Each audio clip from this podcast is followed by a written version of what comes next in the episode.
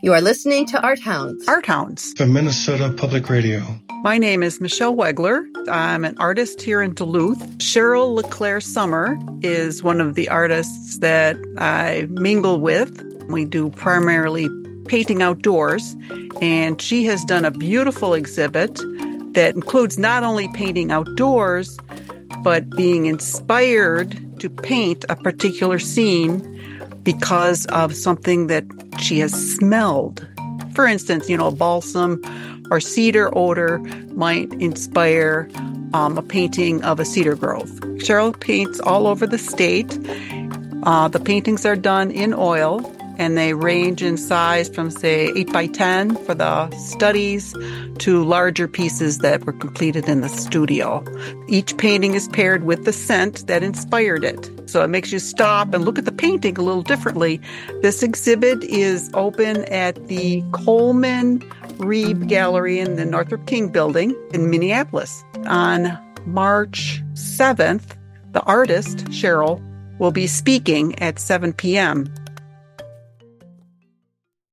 My name is Larry Long, and I'm a troubadour, a singer, songwriter, and educator.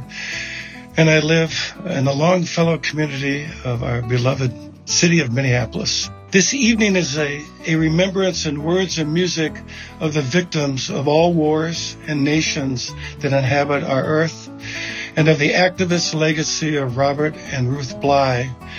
The talent this year all has been donated to benefit the Minneapolis Ukrainian American Community Center and Minneapolis Climate Action.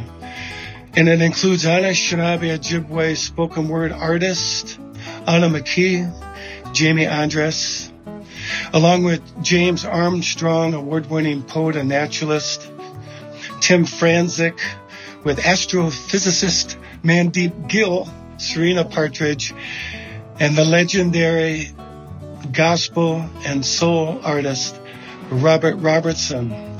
So I'm urging all of you to come tonight to the American Swedish Institute at 7 p.m. for an event called Do Not Forget Us.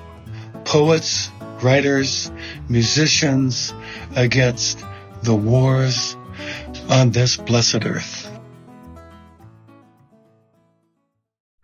My name is Jean Farrar. I live in Minneapolis, Minnesota.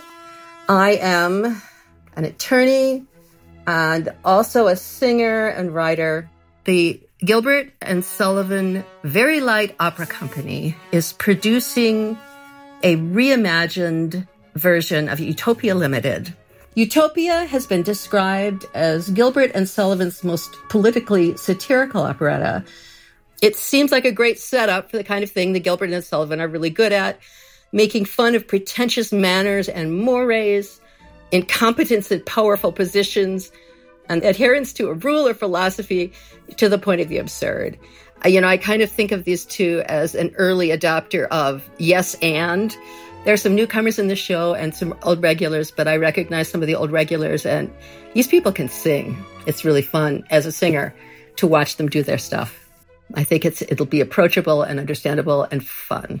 So it will be performed uh, four weekends, uh, March 1st through March 24th at the Kahn Theater at the Plymouth Congregational Church in Minneapolis.